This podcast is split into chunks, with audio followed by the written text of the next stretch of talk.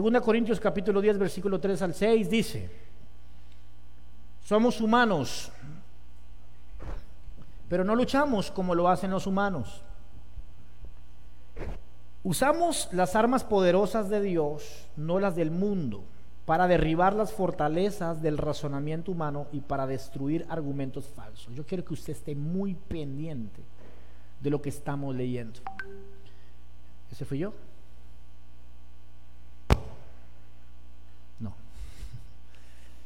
De lo que estamos leyendo. Me gustaría que usted para los miércoles pudiera traer la Biblia, porque está bien tenerla en el teléfono, pero que usted lo pueda leer y subrayar es importante porque vamos a estudiar. Dice entonces, destruimos todo obstáculo de arrogancia que impide que la gente conozca a Dios. Capturamos los pensamientos rebeldes y enseñamos a las personas a obedecer a Cristo.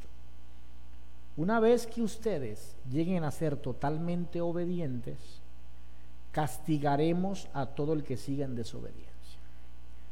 Entonces, este texto comienza con una afirmación, somos humanos. Y cuando yo leo esto, le hago una pregunta al apóstol Pablo. Le digo, ¿qué clase de afirmación es esta, apóstol? ¿Somos humanos? ¿Somos humanos? O sea, algo hay aquí que el apóstol Pablo quiere hacerle entender a la iglesia de Corinto, porque me parece una afirmación un poco absurda comenzar diciendo somos humanos, pues se supone que somos humanos. Apóstol Pablo, se supone, ¿por qué me dices que soy humano si se supone que lo soy? Pero pensando un poco en la afirmación del apóstol Pablo, no es tan descabellada. No se imagina la cantidad de veces que yo he escuchado personas decir, esta frase. Tengo debilidades, soy humano. He escuchado a otros decir, le fallé a mi esposa, pero es que soy humano. Y a otros decir, estoy deprimido, porque es que soy humano. Y Pablo tiene que entrar a corregir de cierta manera el pensamiento que se estaba levantando en la iglesia de Corinto en contra de una verdad de Dios. Y es lo que nosotros vamos a comenzar a descubrir a través de esta serie. Porque, diga conmigo esta noche, no lucho como los humanos. No debo luchar como los humanos. Ok.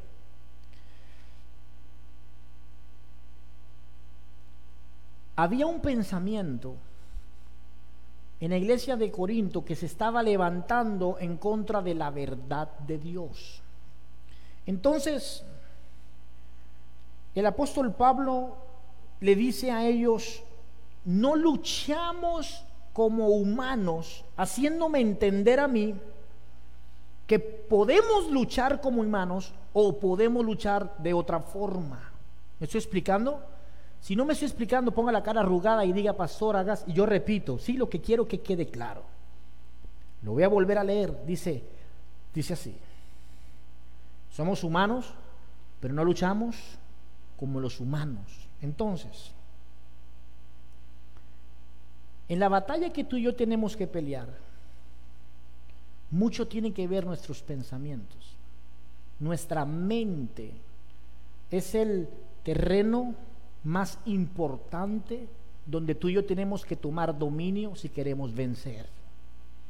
Tú puedes tener emociones saludables, puedes tener un cuerpo saludable y puedes tener una mente que es un taller donde se maquina todo lo demás. La mente es importante, por eso Romanos capítulo 12, versículo 2 lo dice, que necesitamos renovar nuestra manera de pensar. El domingo aprendimos sobre cómo nosotros podemos ah, responder a ciertas preguntas, ¿lo recuerda? Para tener una salud mental. Pero en este caso el apóstol Pablo está diciendo, no luchen como lo hace la mayoría de las personas. Es decir, que la iglesia de Corinto estaba luchando de una manera incorrecta. Te pregunto, ¿será que no tenemos resultados? porque estamos peleando de una manera incorrecta. ¿Te has puesto a pensar cómo estás luchando contra esas cosas que te agobian, que te deprimen, que te roban la paz? Tal vez no será que no es un asunto de fe o de temor, sino que es un asunto del cómo estoy luchando contra esa situación que llevo años luchando, contra la misma circunstancia una y otra vez. Entonces, mira, lo primero que yo debo aprender según este texto, o la primera pregunta que le hago al texto es, bueno, apóstol Pablo, ¿cómo luchan los humanos? Porque él me dice, no luches como humano. Amén. Me dice, no luches como humano. Entonces yo me hago la pregunta, bueno, apóstol Pablo, ¿y cómo luchan los humanos para no luchar como ellos? Efesios capítulo 4, versículo 17. Vaya conmigo, por favor.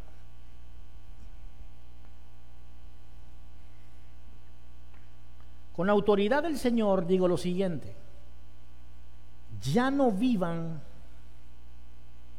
como los que no conocen a Dios,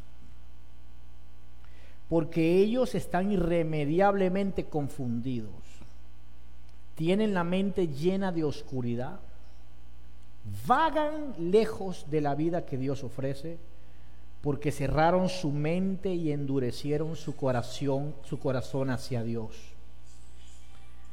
Han perdido la vergüenza viven para los placeres sensuales y practican con gusto toda clase de impureza. Versículo 20. Pero eso no es lo que, lo que ustedes aprendieron de Cristo, ya que han oído sobre Jesús y han conocido la verdad que procede de Él.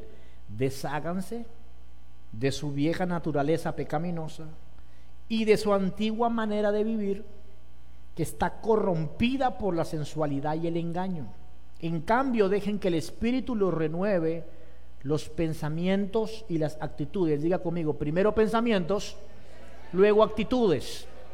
Una vez más, primero pensamientos, luego actitudes. El problema está en que tú y yo queremos cambiar las actitudes sin cambiar los pensamientos. Queremos que la otra persona cambie de actitud sin cambiar el pensamiento. Primero es la cabeza, luego es la acción. ¿Está conmigo? Primero la cabeza, luego es la acción. Si usted tiene malas acciones, tiene un problema en la cabeza. Ay, pasó, yo no. ¿Qué me está diciendo? Loco. No te estoy diciendo loco, te estoy diciendo que tal vez tu cabeza y tus pensamientos y tu mente no están alineados a la palabra, no están renovados conforme a la palabra. Primero pensamientos, luego actitudes. Cuando usted ve a una persona con una mala actitud, es porque tiene un pensamiento corrupto. Amén. Entonces, dice entonces la palabra, versículo 25. ¿Cómo pelean los humanos? Aquí nos va a decir el apóstol Pablo cómo pelean los humanos. Así que dejen de decir mentiras. Digamos siempre la verdad a todos porque nosotros somos miembros de un mismo cuerpo. Luego dice, además, no pequen al dejar que el enojo los controle. No permitan que el sol se ponga mientras siguen enojados, porque el enojo da lugar al diablo. Si eres ladrón, no robes. En cambio, usa tus manos en un buen trabajo digno y luego comparte con generosidad con los que tienen necesidad. No, no empleen un lenguaje grosero ni ofensivo, que todo lo que digan sea bueno y útil, a fin de que sus palabras resulten de estímulo para los que lo oyen. No entristezcan al Espíritu Santo de la forma como viven. Recuerden que Él los identificó como suyos. Líbrense de toda amargura, furia, enojo, palabras ásperas, calumnias y toda clase de mala conducta. Por el contrario, sean amables unos con otros, sean de buen corazón y perdónense unos a otros, tal como Dios los ha perdonado a ustedes por medio de Cristo. Entonces, el apóstol Pablo dice, son humanos, pero no peleen como humanos, y aquí está la, ¿cómo se dice? El compendio, ¿cómo se hace? El resumen de cómo pelean un, un humano. Así pelea un humano. Dice mentiras. Permiten que el enojo los controle.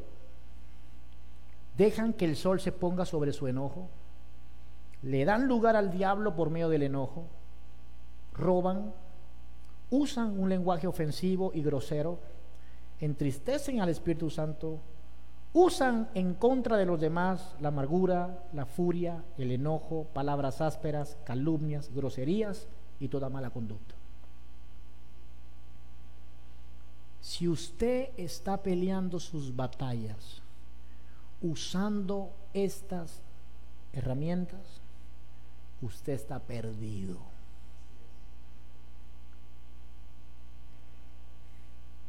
Estás peleando como humano. Y la Biblia dice que tú no eres humano. Yo sabía que ahí no iban a haber muchos amenes. Pero yo quiero explicar esto bien. No voy a hacer que ese video lo corten y digan que yo dije que no éramos humanos. Y que coloquen que eran, somos humanoides o qué sé yo. Somos de otro, sí, somos humanoides, no sé. Mira, cuando yo me refiero que no somos humanos, no lo voy a hablar en la parte física, pues tú sabes que somos humanos. Pero hay una parte especial, ¿verdad? Cuando tú y yo lo vemos a nivel espiritual, nuestra conducta como humano, humanamente hablando, ha sido reemplazada, nuestra naturaleza, nuestra raíz de un humano pecador ha sido reemplazada por una nueva naturaleza que es la de Cristo. La Biblia dice, son humanos porque tenemos esto, pero no peleamos como humanos porque ya no somos humanos, naturalmente hablando, sino que nuestra esencia es espiritual porque nacimos de Cristo. ¿Está acá? La Biblia dice claramente que tú y yo somos una nueva creación. No lo veas por fuera, míralo por dentro. Tú no eres lo que está afuera, tú eres lo que está adentro. Entonces, mira, 2 Corintios capítulo 5, versículo 14 dice así, sea de una forma u otra, el amor de Cristo nos controla. Ya que creemos que Cristo murió por todos, también creemos que todos hemos muerto a nuestra antigua vida él murió por todos para que los que reciben la nueva vida en Cristo ya no vivan más para sí, más bien vivan para Cristo, quien murió y resucitó por ellos. Versículo 16. Así que hemos dejado de evaluar a otros desde el punto de vista humano. Es tiempo, ¿verdad? En un tiempo pensábamos de Cristo solo desde un punto de vista humano que tan diferente lo conocemos ahora, versículo 17. Esto significa que todo el que pertenece a Cristo se ha convertido en una persona nueva. ¿En qué te has convertido? En una persona nueva. La vida antigua ha pasado y una nueva vida ha comenzado. Tú y yo nacimos literalmente de nuevo. La Biblia nos dice una nueva raza. Estamos en el mundo, pero no pertenecemos al mundo. ¿Está acá? Tremendo eso. Estamos en el mundo, tenemos un cuerpo humano, pero lo que tenemos por dentro es el mismo Cristo Jesús, la esencia de Cristo Jesús, del mismo Dios que nos da vida. Entonces el apóstol Pablo está acá y dice, no luchen como humanos, porque ustedes tienen una nueva naturaleza adentro que deben usar para pelear. Pues el que es del mundo, ¿cómo más pelea? Robando, mintiendo, no tienen de dónde más sacar. Pero ahora que ustedes dejaron de ser humanos en el correcto término y comenzaron a ser hijos de Dios con una nueva naturaleza, su batalla debe ser diferente. Entonces, mira, una nueva criatura en Dios no puede seguir luchando con las armas humanas. ¿Está conmigo? Ahora, tú fuiste recreado por Dios y te, degradas de nivel y comienzas a usar unas armas que ya no son tuyas. Imagínate tener a tu disposición las armas del cielo, las armas que usan los ángeles. Imagínate que tener a tu disposición el diseño de batalla de Dios y no usarlo por querer usar el sistema del humano para pelear. Cuando yo leo esto me sorprendo, porque dice la Biblia que el Señor no puede perder en batalla, que Él es el Jehová de los ejércitos, que Él es el Todopoderoso y que sus armas nos las ha dado para pelear. Y tú y yo, por ignorar esa verdad, seguimos luchando como humanos. Peleas igual que tu vecino para resolver tu matrimonio. Gritos, mentiras, groserías, maledicencias. Peleas igual que el panadero para salir de abajo. Robas, mientes, hacen negocios sucios. ¿Me explico? Queremos seguir peleando igual que todos los demás que no son hijos de Dios. Dejamos que el sol se ponga sobre el, el enojo. El enojo le da lugar al diablo. Y nosotros ignoramos esta verdad y seguimos luchando como humanos. ¿Sí me estoy explicando, verdad? ¿Sí me estoy explicando? ¿Qué resultado vamos a tener si seguimos peleando como humanos?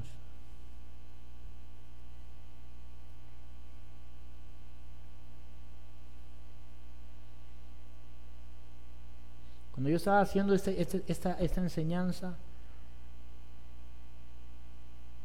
me podía imaginar a Dios lo triste que, que se debe sentir cuando Él nos dio armas poderosas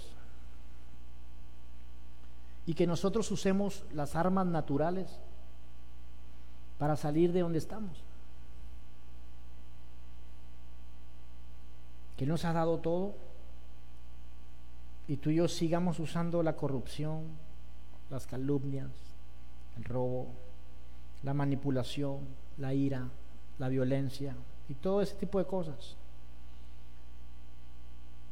¿Cómo se sentirá el Señor cuando tú y yo buscamos otros métodos para resolver nuestros conflictos y no sus armas poderosas?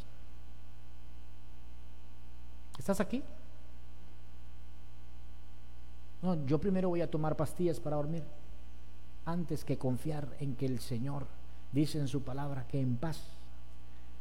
¿Cómo se siente Dios? ¿Cuál es la actitud de Dios frente a mi postura? Tal vez un poco racional. ¿Está acá? ¿Cuál es la postura de Dios cuando tu hijo está enfermo, tiene fiebre y lo primero que haces es pensar en la medicina antes de orar? A eso es que me refiero. No estoy diciendo que Dios pueda usar a un médico, no estoy diciendo eso. No tengo nada en contra de los médicos. Pero ¿cuál es la prioridad de mi vida para pelear mis batallas? Primero, agoto todos los métodos racionales, agoto todos los métodos lógicos, agoto todos los, los, los argumentos. Y por último, si no funciona, entonces busco a Dios.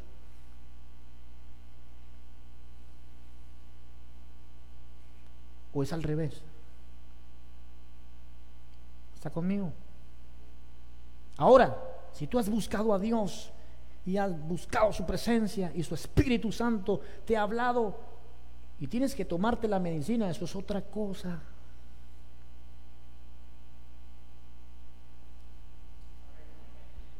Es otra cosa. Pero yo creo que Dios nos, nos bendice a través del cirujano. Si tenemos una hernia, nos operan. ¿Sí o no? Aunque Dios puede quitar la hernia. También. Entonces, ¿cómo estamos nosotros acostumbrados a pelear? Cuando se nos presentan las batallas de la vida, ¿cómo luchamos? ¿Como humanos o como hijos de Dios? ¿Cuáles son las herramientas que echamos mano? ¿Qué es lo primero que hacemos? ¿Buscar la palabra? ¿Buscar la oración? Pues de, de pronto no. Y por eso es que perdemos las batallas, porque seguimos luchando con las armas naturales en vez de buscar las armas de Dios. Sinceramente, no voy a responder, ni usted tampoco que está en internet, pero ¿cuántas veces tú y yo, enfrente de un problema, usamos nuestras armas poderosas? Es más, te voy a poner otra pregunta. ¿Cuántos de nosotros ignoramos cuáles son nuestras armas poderosas? Ni sabemos qué, arma nos dio Dios para poder vencer. Pero como estamos acostumbrados a usar la mentira, la ira, la manipulación, la corrupción, todo lo que leí, seguimos operando en ese sistema natural. Y tú y yo no tenemos dentro un sistema natural, tenemos un sistema espiritual, un sistema del reino de los cielos. Y no funcionamos en el sistema natural. Tal vez a tu vecina le funciona ser celópata, pero a ti no te va a funcionar.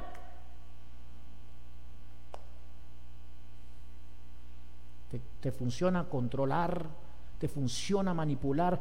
¿Cuántos de ustedes han visto cómo prosperan los impíos? Haciendo trampas y mentiras, vendiendo perfumes falsos y haciendo trampa. ¿Ninguno los ha visto? Yo los he visto. Yo los he visto conducir y pasarse doble raya y el que agarran es al pastor. Yo he visto eso. Porque tu sistema y el mío es diferente al del mundo. Y si tú y yo como hijos de Dios no renovamos nuestra mente y comprendemos que de la pobreza no se sale robando, sino que se sale trabajando diligentemente para compartir con los necesitados, nunca saldremos de abajo. Mientras que tú y yo no entendamos que la herramienta más poderosa que tú tienes es el amor, el perdón, la oración, la palabra, la confesión, el congregarte, y sigas usando tus estrategias, seguiremos perdiendo. Amén. Estaba el pueblo de Dios. Voy a tomar un cafecito, que esto está bueno.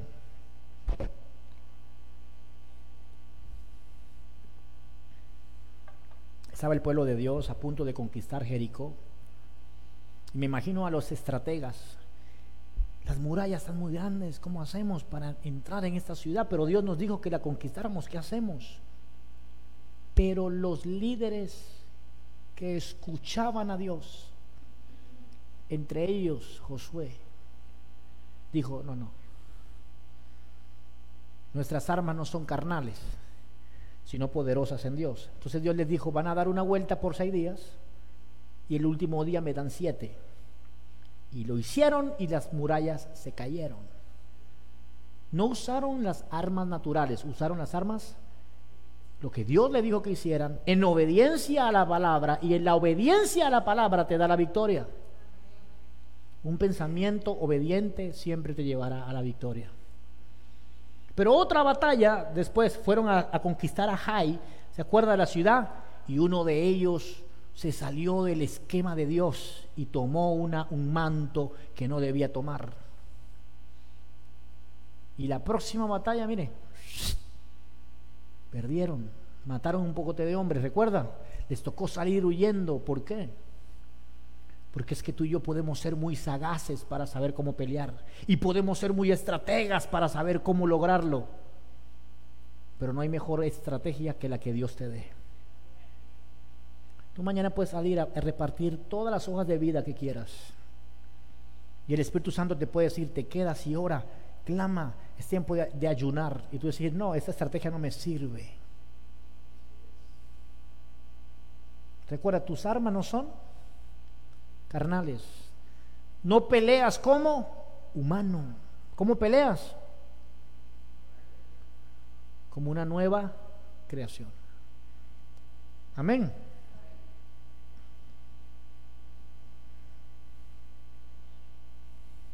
Me voy a embarazar para que no se vaya.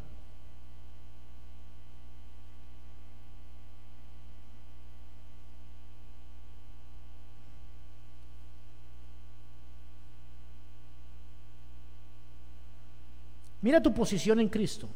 Efesios 2.4 dice, pero Dios es tan rico en misericordia y nos amó tanto que a pesar de que estábamos muertos por causa de nuestros pecados, nos dio vida cuando nos levantó a Cristo de los muertos. Es solo por su gracia que Dios, de Dios, que ustedes han sido salvados, pues nos levantó de los muertos junto con Cristo y nos sentó con Él en lugares celestiales porque estamos unidos a Cristo. ¿Cuál es tu posición? ¿Dónde estás tú sentado? ¿Te das cuenta que tu posición en Cristo está allá? Tú estás sentado junto con Cristo, aunque en el cuerpo lo tienes aquí. ¿Está conmigo? Esa es tu posición en Cristo.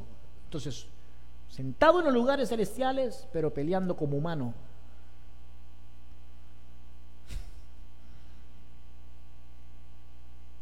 Coheredero con Cristo, pero usando la mentira para lograrlo. Más entre nosotros. Mi hermano, mira, no estoy aquí para que te guste la palabra ni para que te sientas cómodo, estoy aquí para enseñarte lo que Dios me dice que te enseñe.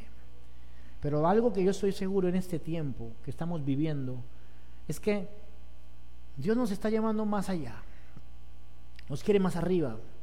Y Satanás cada vez que tú vas a dar un paso, se te va a oponer. Y la forma de oponerse va a ser en tu mente.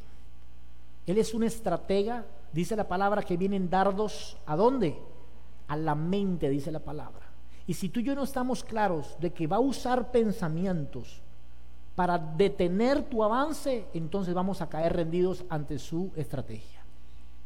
Yo necesito esta noche alertar al pueblo de Dios y a los que me ven allá. Dios nos habló de una nueva temporada y la estamos viendo. Pero a su vez, Satanás está levantando todo un ejército para hacernos retroceder. Y no lo vamos a permitir. El Señor nos habla tenemos al Espíritu de Dios y vamos a echar mano de nuestras armas espirituales para vencer. No somos de los que retrocedemos, siempre lo decimos aquí. Ese es el momento. Entonces, la batalla que debemos ganar primero es tener pensamientos obedientes a Dios. En contra de esa obediencia, primero acá, Mira, primero se obedece aquí, luego lo decides y luego lo haces. Pero primero tú te convences aquí. Si tú no estás convencido aquí, no lo vas a hacer aquí. Amén. Primero acá. Aquí se gesta la batalla. Entonces te voy a poner un ejemplo. Tú dices, voy a leer la palabra. ¿A dónde llega el pensamiento? Acá. Y en contra de ese pensamiento se levanta Satanás o se levanta tu carne y te dice, no vas a leer la palabra. Si tú logras tener un pensamiento obediente, tu pensamiento te va a llevar a una acción de obediencia. ¿Está conmigo? Ahora, tú puedes decir hoy, tengo muchas ganas de servir a Dios y tal vez es cierto, pero con las emociones y con las ganas no se hace nada. Porque hoy tienes ganas y mañana no. Mientras con un pensamiento renovado, el día que no tengas ganas, tu pensamiento renovado recibirá una orden de tu espíritu que ha nacido de nuevo y tú lo vas a terminar haciendo. El problema está en que tu espíritu te da una orden y tu mente la desobedece. Porque el espíritu está dispuesto y la carne es débil y la mente no ha sido renovada. ¿Está acá? Entonces, necesito renovar mi mente. Necesito hacer el proceso para que esta cosa que tengo acá obedezca a Dios.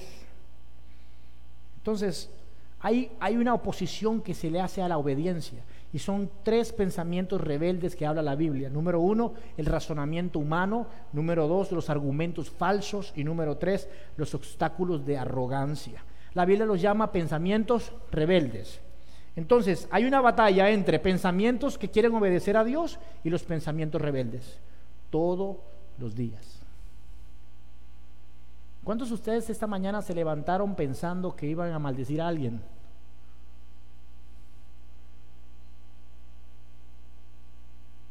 ¿Cuántos se levantaron esta mañana diciendo, hoy voy a servir a Dios? Y en medio del día se levantaron pensamientos, ¿qué? Rebeldes. Te hicieron hacer acciones. Entonces yo he comprobado en estas últimas semanas que un pensamiento malo es más dañino que cualquier otra cosa. Persistir en un mal pensamiento es el peor veneno que puedes tener. Te va a consumir de adentro hacia afuera. Pensar en todo lo malo, en venganza, en el odio, te destruye. Y esos son los pensamientos que van a venir a tu cabeza todos los días. Debemos tener una forma de combatir esos pensamientos. No me diga nada, solamente analice y piense un poco. ¿En qué piensas tú todo el día? ¿Cuáles son tus pensamientos recurrentes? ¿Cuál es tu estructura de pensamiento? Te voy a decir algunos ejemplos. Eres un fracasado. Eres fea. Estás gorda. Tu, mujer no te ama.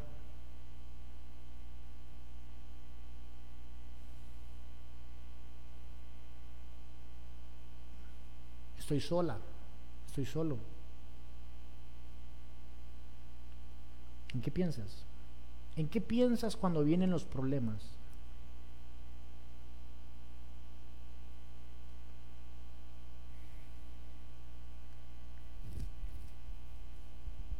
¿Voy a parar? ¿Me ayudan a pararme?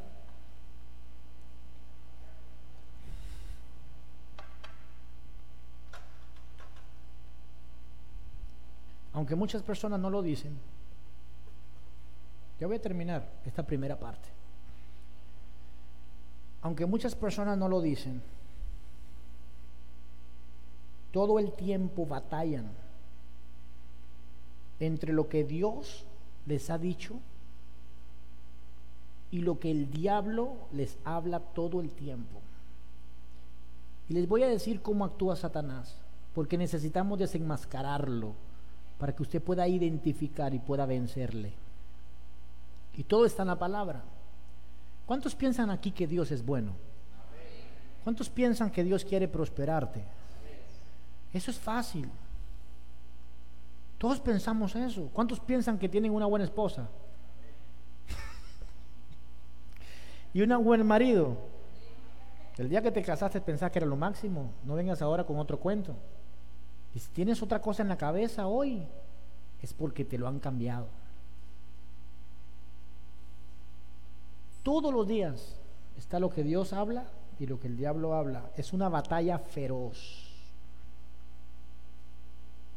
Y tú y yo debemos comprender que la forma como Satanás ataca nuestras vidas es a través de la repetición. Diga conmigo repetición. Tú repites una mentira muchas veces y se convierte en una verdad. La estrategia que Satanás usa para destruir nuestra mente es palabras constantes. No paran. De mañana, de tarde y de noche Satanás te va a hablar. Te va a decir, tu marido es un mal administrador, no sabe administrar no sabe administrar, no sabe administrar, no sabe administrar. Tu mujer no sabe limpiar, tu mujer no sabe cocinar, tu mujer no te ama, tu mujer es una prostituta, tu mujer... Estás enfermo, estás enfermo, estás enfermo, estás enfermo. Ay, sí, estoy enfermo.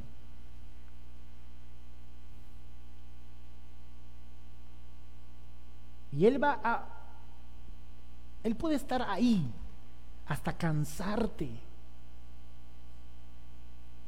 Para que tú pierdas tu fe, para que dejes de oír lo que Dios oye y tú terminas convencido de lo que Él dice. Amén.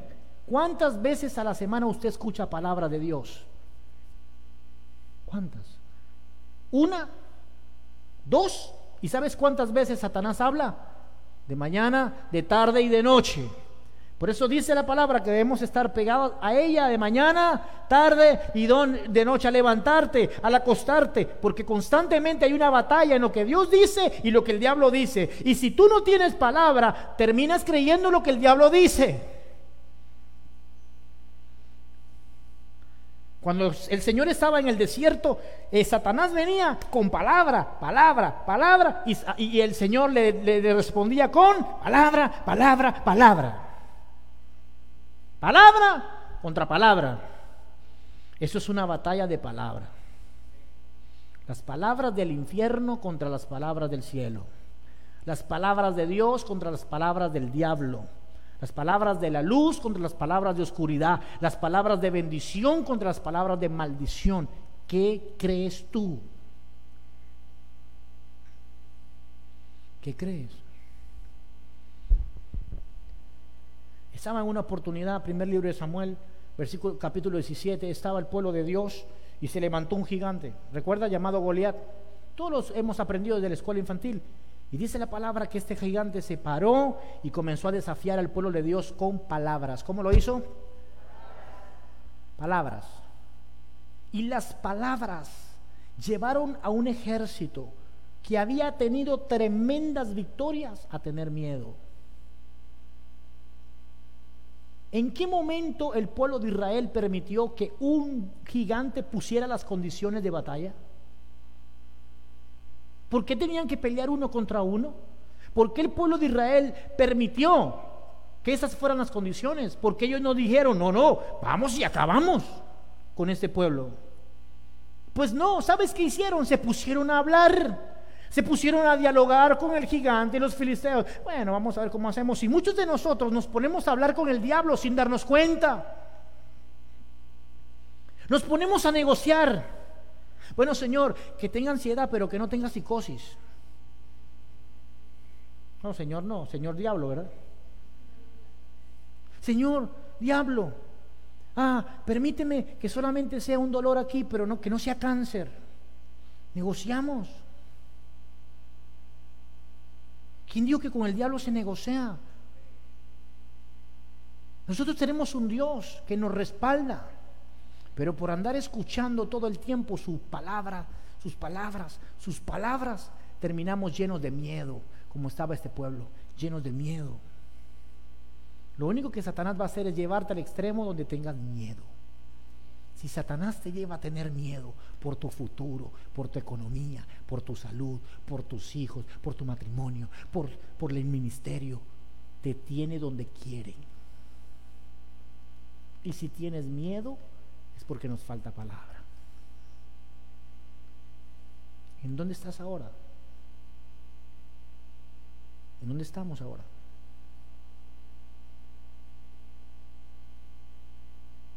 Alguno va a pelear, dijo el paladín este. Van a pelear. Y un día apareció un muchacho llamado David, ¿recuerda? Este muchacho David era diferente a los demás, no porque era especial, sino porque no había estado expuesto a las palabras de Goliat. Yo siempre leía la Biblia y dije, ay, David fue un héroe tremendo porque es que él era especial. No, no. Sus hermanos y el ejército estaban expuestos todos los días a las palabras de Goliat, mientras que David estaba con las ovejas escuchando a Dios. Y solo iba, hacía mandados y regresaba. No estuvo expuesto a las palabras de Goliat. Y el día que lo oyó, dijo, ¿cómo es posible que este tipo se meta con el pueblo de Dios? Y tuvo la fe para salir adelante y vencerlo. Se da cuenta de lo peligroso de que es estar expuesto a las palabras. David se paró frente a Goliat porque no tenía miedo. Y no tenía miedo porque no había oído. Amén. Tanto así que se, asombraron de la hazaña de este pelado y lo llevaron donde el rey. Porque es que la gente que no escucha al diablo, sino que se concentra en escuchar la voz de Dios, hacen cosas extraordinarias. ¿Tú quieres hacer algo diferente en tu familia? ¿Quieres ver algo diferente en tu vida? Entonces, hermano, ¿qué tenemos que hacer? Dejemos de estar escuchando tantas cosas del diablo. El diablo te va a hablar, te lo digo yo por experiencia te va a hablar. Y tienes que tener palabra contra palabra. La victoria se gana aquí primero. Aquí. Aquí. Palabra contra palabra. Como decía el pastor Adolfo en esos días que hablé con él, tú no puedes impedir que los pájaros vuelen sobre tu cabeza, pero sí que hagan nido sobre ella. Y sí, Satanás va a hablarte y puede hablar todo lo que quiera, pero la palabra de Dios, ¿verdad? Debe estar primero en mí. Yo debo llevar esos pensamientos cautivos y obedecer a Dios con mi mente. ¿Estás aquí? Obedecer al Dios vivo con esta mente. Y no tienes una mente corrupta, tienes una mente, la mente de Cristo. ¿Estás aquí? Yo creo que tú esta noche salgas con ese compromiso y esa responsabilidad, hermano, que la vida cristiana no, no es una, guachafa. ¿Sabes qué es guachafa?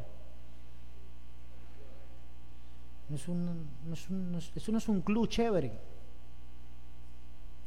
Porque una de las cosas que voy a enseñarte la semana que viene es que es desde el día que tú naciste de nuevo, eres blanco del diablo.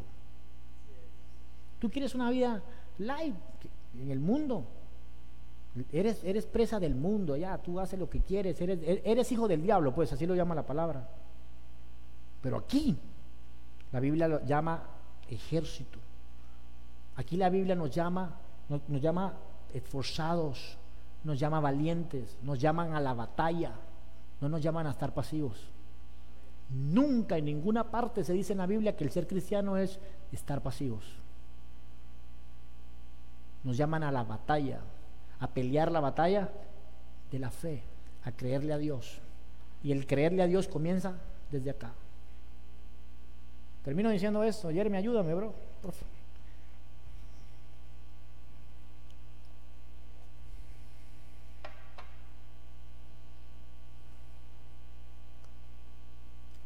Yo no soy místico, ni me gusta irme a los extremos donde todo es el diablo y todo el diablo por todos lados, el diablo y, y el señor del bus era el diablo porque venía rápido y no, no, no.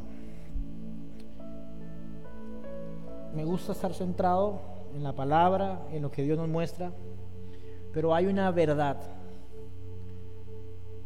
Y es que el diablo, hay temporadas donde aumenta sus ataques sobre ti, con el único propósito de detenerte.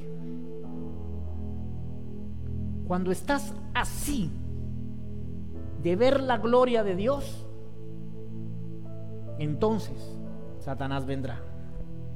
Tienes que tener una certeza, y es que cuando tienes más ataques, es porque vas, estás a punto de ser promovido pero tenemos que tener el discernimiento para saber cuándo es que eso está ocurriendo. Porque podemos terminar usando armas que no son nuestras y frustrarnos cuando tú y yo somos hijos de Dios y tenemos armas que debemos usar. Yo te hago una pregunta de todo corazón.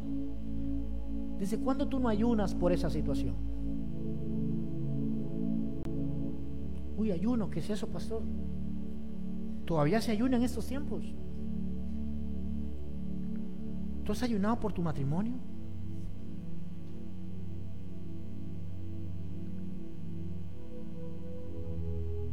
¿Has ayunado por tu mental, por tu salud mental?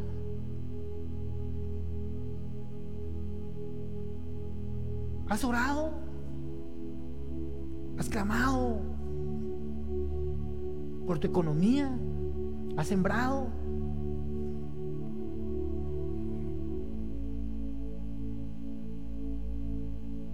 Necesitas. Eso es la vieja guardia. Sí, bendecido, aleluya.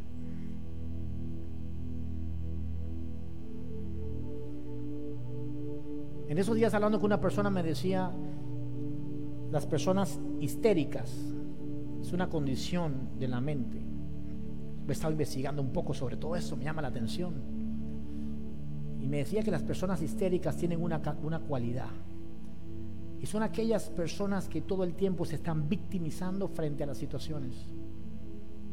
Son ellos, son los mismos que emprenden un proyecto y ellos mismos se meten el pie. Así mismo me lo explicaba. Hay personas que se autosabotean Y yo pensando en esto, me gusta pensar, yo decía, ahí así, así hay cristianos, cristianos que se autosabotean la vida y que les gusta andar llorando por aquí, por allá. Ay, es que pero cuando las cosas marchan bien, pero lejos de Dios. Mi hermano, mira, sabemos que hay un adversario que nos puede poner el pie. Pero tú también puedes ser un obstáculo para recibir la bendición de Dios. Tú, tú mismo. Así que yo te estoy diciendo como tu pastor y como tu profeta en esta noche. Y a los que me ven por internet estoy diciendo, este tiempo no es un tiempo para estar dormidos, es para pararte. Este no es un tiempo para estar esperando que Dios haga cosas. Tú tienes que pararte a hacer y tú tienes que levantarte usar las armas de Dios. Y si te lo estoy diciendo a ti es porque Dios me lo ha dicho primero a mí.